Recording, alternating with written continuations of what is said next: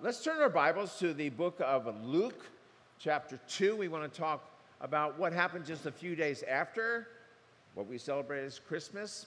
And as you're turning there, some good news for you women. Uh, that, you know, the women's Christmas dinner that we had here, what, three weeks ago, I guess? Uh, you folks raised enough for three wells in India, Jesus wells, and where there's a well planted, there's a church planted. Uh, we've actually had the privilege of going to India and dedicating some of the wells that this church, uh, the Lord uses church to provide. So the actual check went out this past week. Three wells will be dug, and praise the Lord, you used, and um, you go, well, we should have more Christmas dinners if that's the case. So uh, I praise the Lord. All right. So the greatest swing of a pendulum, you see that picture? The greatest swing, you know, back and forth on the clock is the swing from Christmas Eve to New Year's Eve. Think about it. Last Friday was Christmas Eve, and everybody's talking about the birth of our Lord. This Friday is New Year's Eve, and everybody's saying, let's go, let's party.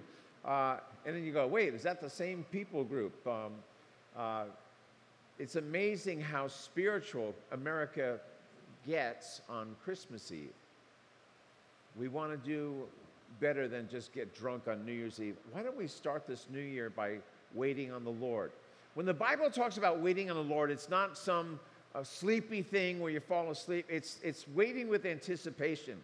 It's expecting God to move, expecting Him to, to speak. And our, our, our lesson this morning is on Simeon. He's one of my favorite guys in the whole Bible. And, and he would go to church, he would go to temple waiting on the Lord. Really, we'll see it means expecting God to move, expecting God to do something. I think that's a great way to go to church. So, how good are you at waiting? Most people say, I stink. I'm lousy at waiting. You know, uh, t- just do a test. How good are you at waiting to make a left hand turn anywhere in Haleiwa? You know, it's not going to happen. How good are you waiting in traffic? How good are you waiting uh, at the airport when your flight was delayed? You know, thousands of flights were delayed this past week, right, for Christmas? Great. How about waiting? Um, you get the idea. In the doctor's office, we're not really good at waiting, but this guy was really good at waiting. Now, in Psalm 40, it says that they, this is a crazy promise verse testimony. He, he, says, I waited patiently for the Lord. And you go right, right away, I've never waited patiently. You could say, I waited 30 seconds for the Lord. No, I waited patiently. If you're going to wait for God's timing, you might as well be patient about it. I waited patiently for the Lord, and He inclined to me. oh, Mike's going to say something. He heard my cry. Now, look at this. Here's his circumstances. He brought me out of the horrible pit, out of the miry clay. So he's talking about, here's the psalmist going, You should have seen my circumstance. I got to move these, sorry. Uh, you should have seen my circumstances. How bleak it was. It was horrible. I just sink, I'm like at the bottom of a pit and sinking, sinking in, in clay and in mud. And, and I just thought, this is lousy. Is this all God has for me? Does he really expect me to live like this? You know, when's he going to do something? Because that's where I was. And instead of forcing the issue, instead of, I'm going to make this thing work, so I'm waiting for the Lord. I'm looking expectantly for, for the Lord to do something. And, and, He brought me up out of that pit. He brought me up out of the miry clay. Not only that, He says, He set my feet upon a rock. He established my steps. Like, wow, if I tried to do it on my own strength, on my own power, without waiting on Him, I would have made it worse. It would have gone from bad to horrible. But He said, no, the Lord did something because I knew even in the midst of these bleak circumstances, God is still God. God is still uh, able to do something. Not only that, he said, You know, he put a, a new song in my mouth. Sometimes you sing nothing but old songs that hundreds of years old that every, you know, it doesn't mean anything, maybe. He goes, No, because I had this new experience with the Lord, He put a new song in my mouth, and it was one of praise to God. It wasn't complaining to God. It wasn't finding fault with God. Just praise you, Lord, because you're at work in my life. But He goes a step further. He said, Many will see it in fear. they're going to turn and trust in the Lord. So if you see the whole picture, he starts in this bleak situation. He starts where you'd be tempted to complain and find fault. And he ends, he says, Because I waited on him, because he did something, people are going to watch and get saved. They're going, Well, I saw God move in your life. I saw how you responded in those bleak situations. I want to be able to trust God like that. So he goes, Oh, many will see this and trust in the Lord. So, what we want to do is talk about a guy who waited on the Lord and what God did in his life. He was actually promised that he would not die until he sees the Messiah. So, we're in Luke chapter 2 talking about when Simeon finally gets to meet Jesus. I'm reading from the New King James, beginning in verse 25. Behold, there was a man in Jerusalem whose name was Simeon. This man was, now he has a fourfold description. He was just, he was devout. And devout's like my new favorite word. He was waiting for the consolation of Israel. And number four, the Holy Spirit was upon him. It had been revealed to him by the Holy Spirit that he would not see death before he had seen the Lord's Christ. So he came by the Spirit into the temple. And, when the parents, that's Joseph and Mary, brought in the child Jesus to do for him according to the custom of the law, he took him. So Simeon took Jesus in his arms and blessed God and said, Now, Lord, I'm ready to die. Now, Lord, you're letting your servant depart in peace, according to your word. For my eyes have seen your salvation, which, notice this, you have prepared for the, before the face of all peoples, and a, a light to bring revelation to the Gentiles. Folks, those are the most despicable people alive, the biggest sinners alive. And, and so the Jews are going, wait, did he say Gentiles? I thought it was for us. Well, it is. Bring revelation to the Gentiles and glory to your people Israel. It includes both groups. Joseph and Mary, or Joseph his mo- and his mother, marveled. at He's like, what? Which was spoken of him. Then Simeon blessed them. Do you know how to bless people? Simeon blessed them and said to Mary, his mother, Behold, this child is destined for the fall and rising of many in Israel and for a sign which will be spoken against. Wait a minute, did you say people are going to find fault with my son? Yeah, oh, against him. Yes, a sword, talking to Mary, is going to pierce your own soul also, that the thoughts of many hearts may be revealed. Father, I pray you'd keep us alert uh, with devoted hearts, just hungry for more of you. Speak, Lord. Your servants are listening. In Jesus' name. Amen. So, we start again. How good are you at waiting? Uh, not all that good. How good are you at recognizing the Messiah? I mean, this guy comes to church, he's looking around. All right, today might be the day, and he recognized the Messiah in the form of a little baby. Do we recognize the Messiah, or do we recognize him at work? in someone's life or in pre- situations, predicaments. He, he knew how to recognize the Messiah. So here's the fourfold description of Simeon. Uh, number one, he was a just man. This is a term we don't use too much these days. He was a God fearing man. It's a good term. He knew who God was and he knew who he was in, in respect, in, in relation to that. He was a devout man. Now, this is why it's like my new favorite word. It means he was careful as to the real realization of the presence of God and the promises or the claims of God. So you go back to Psalm 40, where you go, man, I was in the miry clay, the pit, and all that. He goes, you know what I'm aware of? I'm a devout man. I'm aware of the presence of God, even in these bleak circumstances. I'm aware of the promises, the claims of God, even. See why I like the word devout? Am I a devout person? I, the third thing is he was waiting. It means to, to accept favorably. Okay, I'm waiting. You know, the doctor's delayed. It's going to be a while. but I accept it favorably. Why, why would you do that? Because there's this sense of expecting. I have this expectation when I go to church, something's going to happen, something good. I'm going to hear from the Lord. And then finally, the Spirit was upon him. Yeah, well, what is that supposed to mean? Remember, geniuses think in opposites, contrasts. So I know when, when self is upon Mike, it stinks, it's rotten, it's horrible. Just, you know, and the guy is just full of self. You know, it's all about him, it's all about self. As opposed to someone full of the Spirit, they are some of the most nice, wonderful people to be around. Just like there's just this sense of a spiritual shower when you get around them. Like, I just gravitate to those people. I love being around them. It's, it's, not, it's not a bummer. And here he goes, he's full of the Spirit. And it says that he's led by the Spirit in verse 27. He goes into the temple.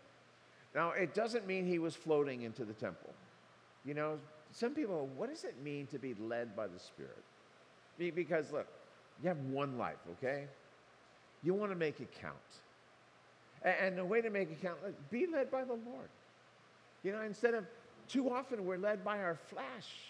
We're led by our fleshly desires. It doesn't mean he floated in. He, I'm thinking he did what he always did. This is his routine. This is what I do. That day there was something special. That day is it's as if the hand of the Lord was upon him, and he didn't recognize anything different. He just, well, this is just what I do. And I go there and I, I see the, the Christ. So it's like a fishing pole, just for an example. You know, how do I be sensitive to the Holy Spirit? How do I be sensitive to the leading of God? And you can have two fishing poles. One fishing pole uh, is so thick. I don't know if you've seen them when you go deep sea fishing. There's one pole that is so thick, it would take a great white shark to cause that thing to bend. It would take a humongous, big bite for that thing to bend at all. That's not being very sensitive. There's other fishing poles that are extremely thin, and a little minnow would get that thing to bend. You see, when I first came around to the Lord, I think I was more like the fishing pole that only a great white shark would bend. But I like to want to be more sensitive to the Lord more sensitive to his, his drawing, his leading. And, and here's these people who say, I, I've never heard God speak. I challenge that. I challenge that all. You've never heard God speak. Have you ever heard the Lord say, Stop, don't do that? Of course. What did you do? I did it anyway. But you heard God speak. You see, if you want to grow in sensitivity to the Lord, when you hear Him say, Stop, don't do that, stop, don't do that. And then you're, you're establishing patterns of obedience, of, oh, I'm responding to the Lord. So uh, in the Old Testament, that's what OT stands for. The Old Testament, they had schools of prophets. And what they would do, they'd go to these schools to learn to be more sensitive to the Holy Spirit. This is the Old Testament. So when Elijah the prophet was about to be lifted up into heaven, 2 Kings chapters 1 and 2, he and Elisha, the prophet, would go by these schools of prophets, and the prophets would come out and say, Hey, your master, to Elisha, your master's going to be lifted up today. I know, I know. See, those were the schools of the prophets. They had set themselves apart to learn how to be sensitive to the leading of the, and the prompting of the Holy Spirit. We don't have schools of the prophets so much, but we do have devotions, we do have Bible studies. We have friends who can help us discern the leading and the prompting of the Holy Spirit.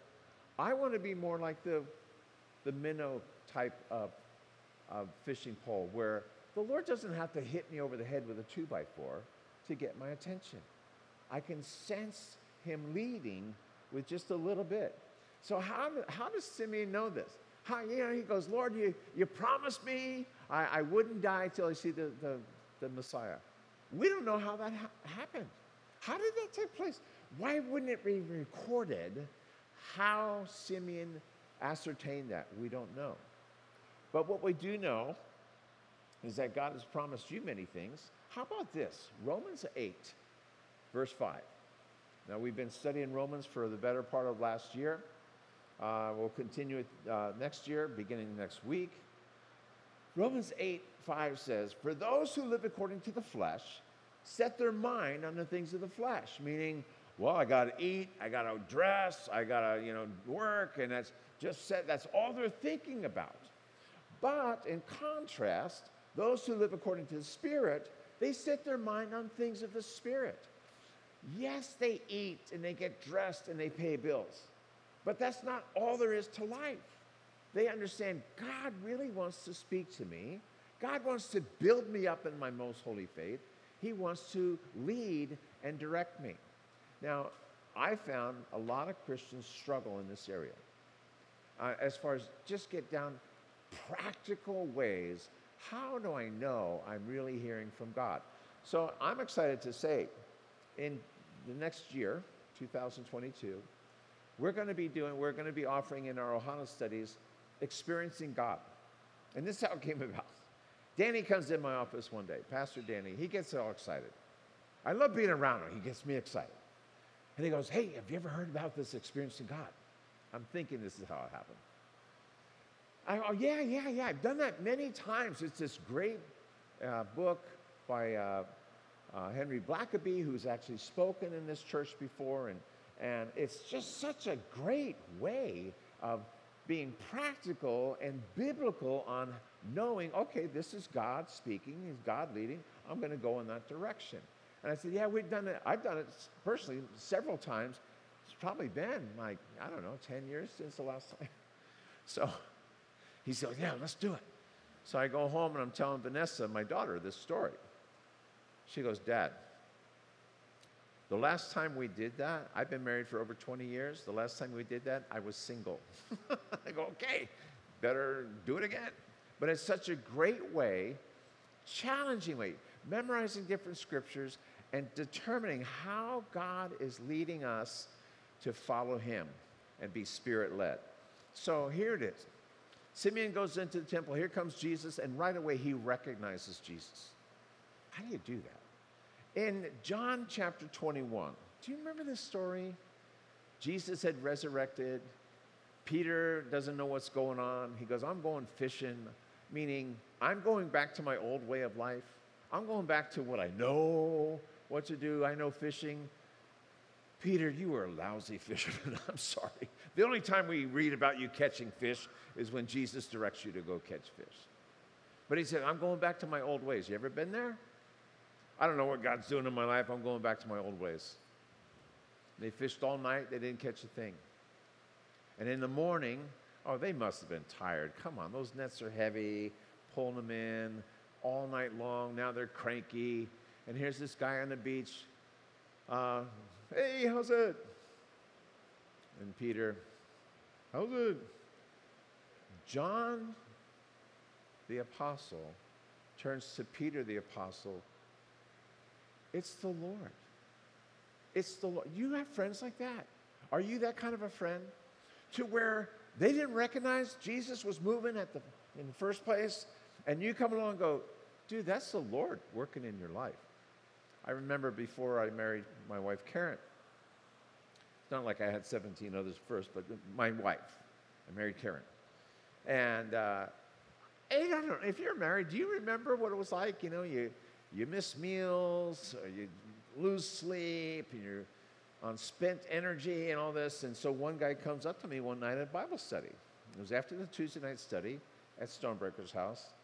And Steve Walden comes up and goes, Hey, how's it going?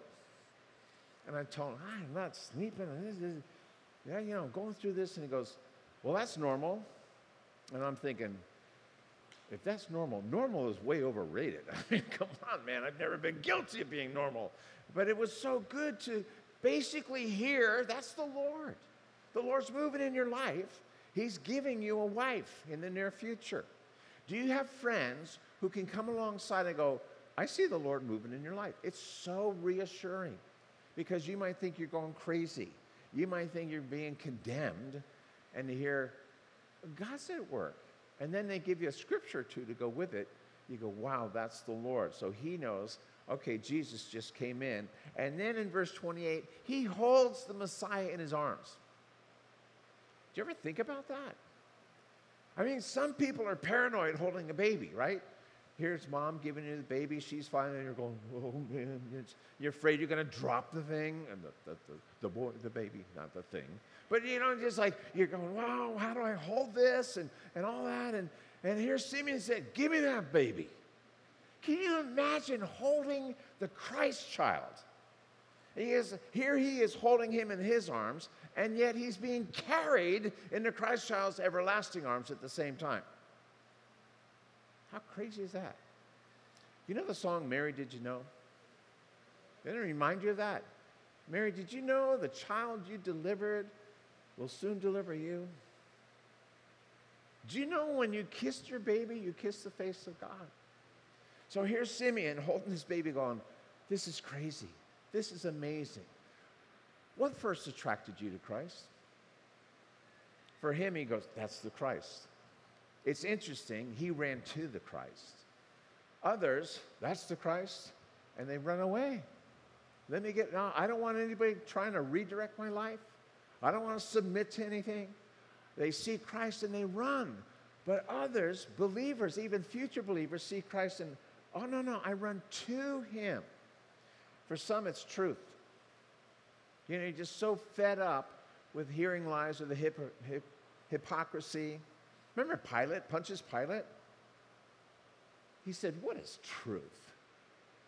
It says in John, because he knew that the, the, the priests had delivered up Jesus out of hypocrisy, out of they were jealous of Christ and claiming to hide behind truth. What is truth? It's basically saying, have you taken a step back and looked at your world? I don't see much truth. For me, it was forgiveness. I just knew, even though I was a good Catholic boy and attended church all the time and knew all about Jesus, man, out of nowhere, at 17 years old, the Holy Spirit just starts convicted me of sin. And, I'm going, yeah, but I just went to church. I did good. And, and all of a sudden, the hand of God was upon me. I knew I needed forgiveness, and that's what drew me to Christ. I've seen others come to Christ because they needed healing. I believe it was a Christmas Eve service we're having over at uh, Elementary School one night. Packed out, and here's this new family I'd never met before. And they said, Hey, can you pray that uh, one of our kids needs a healing? They all surrendered to the Lord that night. The daughter wasn't even healed. Not miraculously, anyway. But healing is what drew them to Jesus Christ. For others, it's guidance. They're going, man, I have no idea what I'm doing. I look at my life, I feel I'm just spinning my wheels. I need guidance or peace is a huge one lately. He's the Prince of Peace. And people are, man, I have all the, the money or the connections or the, the everything in life, but I don't have peace. You remember Richard Cory? Richard Cory, a song by Simon and Garfunkel, 1967, I think. Richard Cory owned a factory. He had it all. You know, he's all the pictures, his picture everywhere in the tabloids and of course, the, the chorus was, But I, I work in his factory, and I curse the life I'm living. I curse my poverty, and I wish I could be, I wish I could be Richard Cory. And then he said he was shocked to hear that Richard Cory went home one night and put a bullet through his head. And it goes back to the chorus, But I, I wish I was Richard Cory. You know, there's this, you could have it all, not have peace. You could have it all and go, What am I missing? I, am where everybody wishes they could be. So, peace is a great reason that people have come to Jesus Christ. Here's the thing that gets me. When Simon met Jesus, when he met the Messiah, he wanted to tell everybody. He didn't say, Okay, Jesus, we had a secret, me and you. Don't tell anybody. He wanted the opposite. Let, let me tell everybody, no, no secrets. Uh, um, and he, he always knew someday he'd meet the Messiah. I mean, that was a promise that God had given him. I, I'm not sure how he knew that, but perhaps when he did meet Christ, he wished he met him sooner. I've prayed with people in their 60s who come to Jesus. And often one of the first things they'll say is, I wish I met him sooner. I wish I knew him as a teenager. I would have avoided so many pitfalls. I would have, oh, my life would have turned out so much better. So much, I, I were always happy to meet Christ at some time. But so many people have a life of regrets. They look back and think, oh, had I surrendered sooner, I, I, my whole life would have been better. And so maybe he thought that. The thing about Simeon, he didn't have a crazy testimony. Later on in, in Luke chapter 2, you read about a girl named Anna. She doesn't have a crazy testimony. They're not bank robbers, okay? They, they, they didn't shoot heroin. They, they weren't sexually immoral. They were really good people. Really good people who still needed Jesus. And our world needs to hear more of that today. And so here he goes, Well, I, I want to tell people about Jesus, but I, I don't have a crazy testimony, but what I have is Proverbs 10, verse 7 the memory of the righteous is blessed. I have a great memory. When my wife, yeah, you heard she's kind of into Christmas, right? That's why I call her Mrs. Santa Claus. She just, she goes all year. So yesterday was huge. So she has this photo album that she brought out. I mean, the bug is thick. And all of our Christmases together. Now, we're married 45 years. We're talking a lot of Christmases. And I was so glad she took pictures because I forgot. Oh, yeah, I remember that. What year was that? 1890? I don't know. It was a long time ago, you know, and just like, and then you turn the page, all these other, men. what? I forgot. Do you know what we had as we're turning the pages? Blessings. The Kodak moments in that that book were blessings. Blessing. I told you this before. One of the best things we did every Christmas, take a family photo because you you watch the kids grow up right before your eyes. But when we're looking at that book, I'm thinking of Proverbs 10. The memory of the righteous is blessed.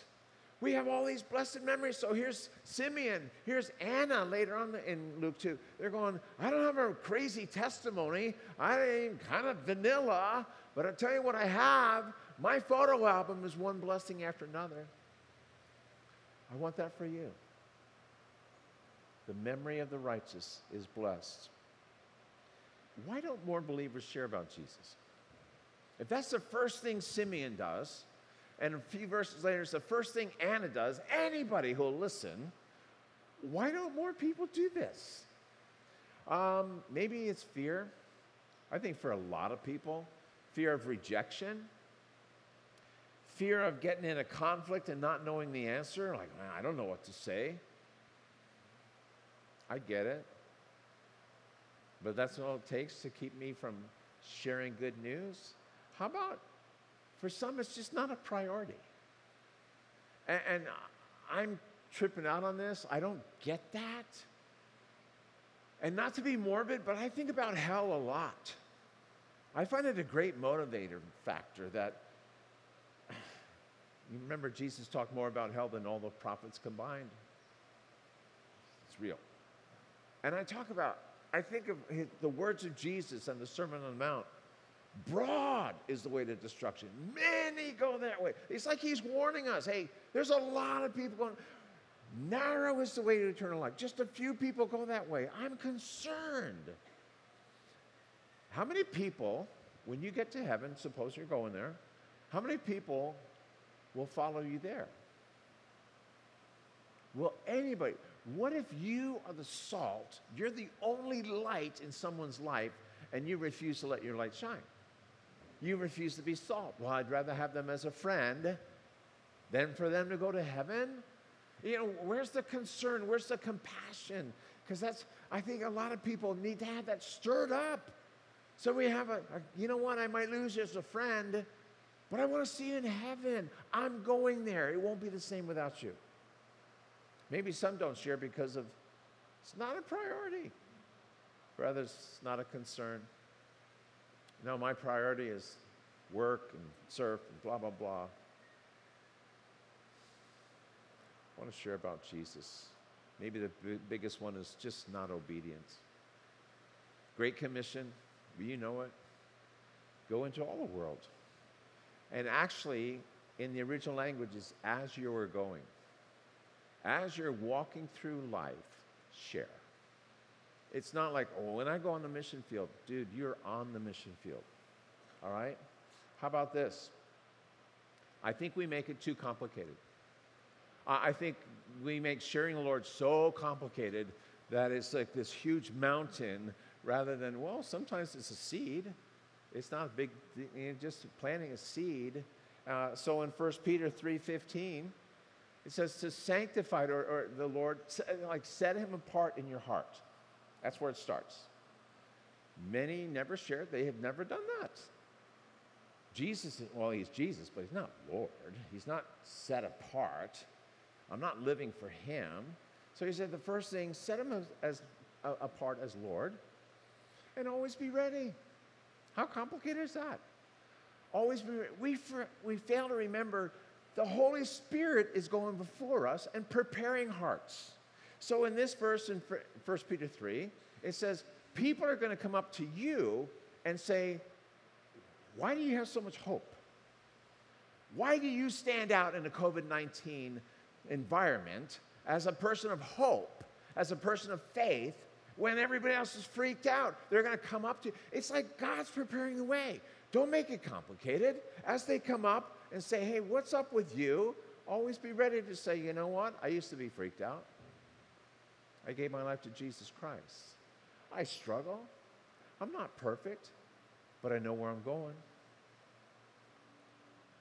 Let's not make it too complicated. It's the Holy Spirit will even bring people to you, and you just tell them, this is what Jesus means to me. So here he is. He picks up the, the baby, and Simeon goes, Okay, Lord, I'm ready to die. He's saying, bucket list fulfilled. We're good. You promised me this moment before I die. I'm experiencing it right now. I'm ready to die. Then he says this Your salvation, which you prepared before the face of all peoples, meaning this isn't a mistake that we're finding a baby who's going to grow up to be a man and die for the salvation of all people. It's not a mistake. Now, there's been some tragic deaths was looking at some old notes and reminded of uh, some good friends who died Randall and Carol Kim. Uh, not to be weird, but they were sitting over there one Sunday morning. They were in church that morning, they were in heaven that afternoon. If you were around here years ago, you remember the story. They were shot down in their house in Mililani that Sunday afternoon. I went up there with Pastor Butch Pastor Bob was following us or was ahead of us the way he drives. Just uh, so we all get to the house, and the weird thing, I had just done Randall's sister's funeral ten months before that, and so the cops said, "Oh, you you don't know the family? You're over here." And I'm just trying to go, "What's?" I had nobody told me what had happened, and then Bob, "Oh, you're a cop. You're over here. You have to go ID the bodies." And, and just to make a, a long story short, it was tragic. It was horrible. And for some reason, they, Carol had been on 911 and they played the tape. Why would they do that? Hearing her get shot. Just tragic.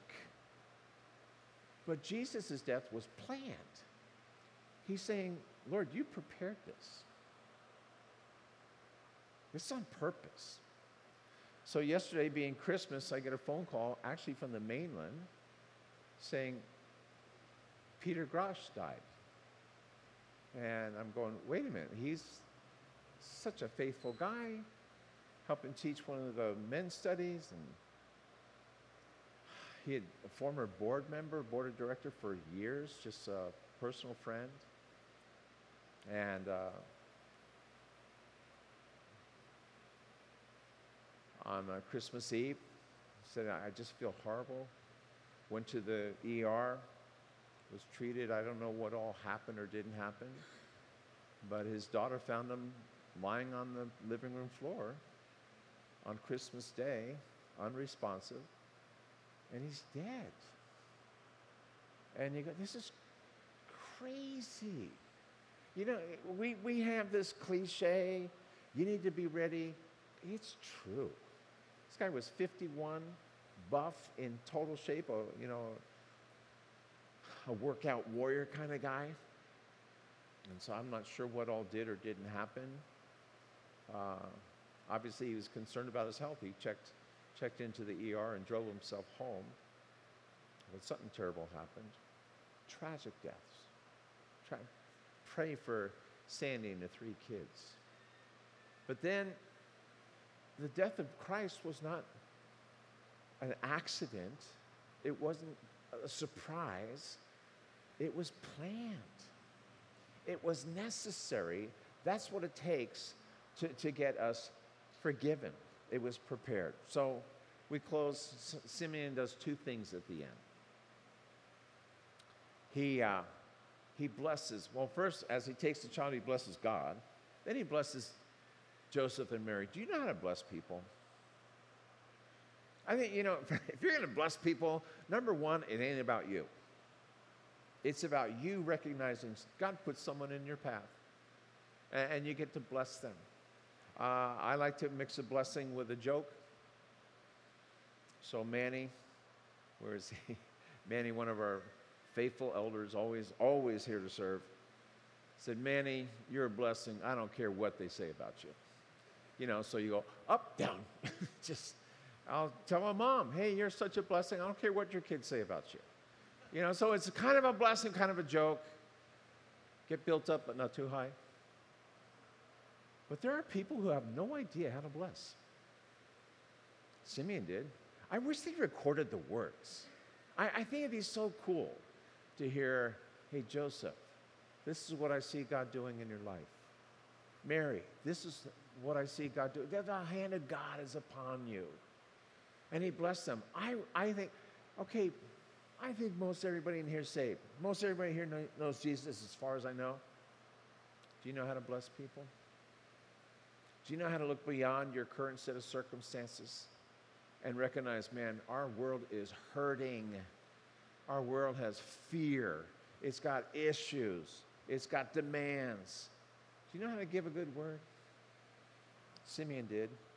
Another thing, he prophesied to Mary uh, this is going to hurt. You have a son, you have the heart's desire, and God's going to use it. But you're going to go through some rough, rough times. It's, it's going to hurt. And for her especially, they're going to talk bad about your son, they're going to lie, they're going to nail him to a cross. The hearts, the thoughts of many are going to be revealed when they come close to your, your son. So, in closing, just a few questions. We started with how good are you at waiting? Remember, it's not a sleepy kind of waiting. It's more like, I go to church hoping God's going to move. I'm looking for Him to move. I'm looking for something good. I have this expectation when I wait. Number two, how good are you at recognizing the, the Messiah? Remember, John told Peter, dude, that's the Lord. That's the Lord calling you. That, that's the Lord reaching out to you. That's the Lord moving in your life. Do you have friends like that? So often they don't. Are you a friend like that? Who can speak out in faith and say, I see the Lord moving in your life. Or, I see you moving away from the Lord. It's time to get back. That's the Lord moving in your life, calling you back to Him. How about this? How are you telling others about Jesus? Another way to look at that when you get to heaven, how many people do you want to bring with you? And we know it's the Holy Spirit, so I get that. But He wants to use you. How many relatives? Oh, those are the tough ones. How many good friends, co workers? Well, it's all tough. But to me, when you're up in heaven forever times forever, and for someone to come up and say, Remember that time you told me that? That's what led me to Christ. I'm hooked. You go, man, I wish I did this more. How good are you telling people about Jesus? And finally, how good are you at, oh, not finally. How good are you at giving and receiving blessings? Some people are really good at giving them, but lousy at receiving them. I, I remember there was a surprise party for a girl in this church a couple years back. And a big, big party. And I told her later on that night, you did really good. You know, to it's your birthday, you might want to just have a quiet dinner with your family. Instead, here's a couple hundred people, and and uh, you handled it graciously. You allowed us to bless you. How good are you at receiving a blessing? And I don't want to be morbid, but are you prepared to die? I love the, my favorite quote of Billy Graham No man is prepared to live until he's first prepared to die. See, Simeon was promised, you're going to see the Christ before you die. We're not promised that. We're promised you're going to die. Be wise to prepare for it because you never know. And the only way to prepare for death is to accept the death of Christ. And He paid the price for your sins so you don't have to. Very simple prayer, Lord. Come into my heart. Forgive me. I'm yours. And don't just walk away from him at that point. Follow him. When Peter was told, you know, Peter, after that whole thing of it's the Lord, he's told, hey, uh, when you were younger, you went wherever you went, but when you're older, Jesus prophesied, you're going to be martyred.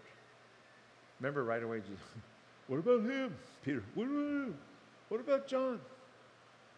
Jesus goes, If I want him to live forever, what's that to you? You follow me. And that's the, the simple command of Christ this morning. I need to be forgiven, and I need to hear, follow me.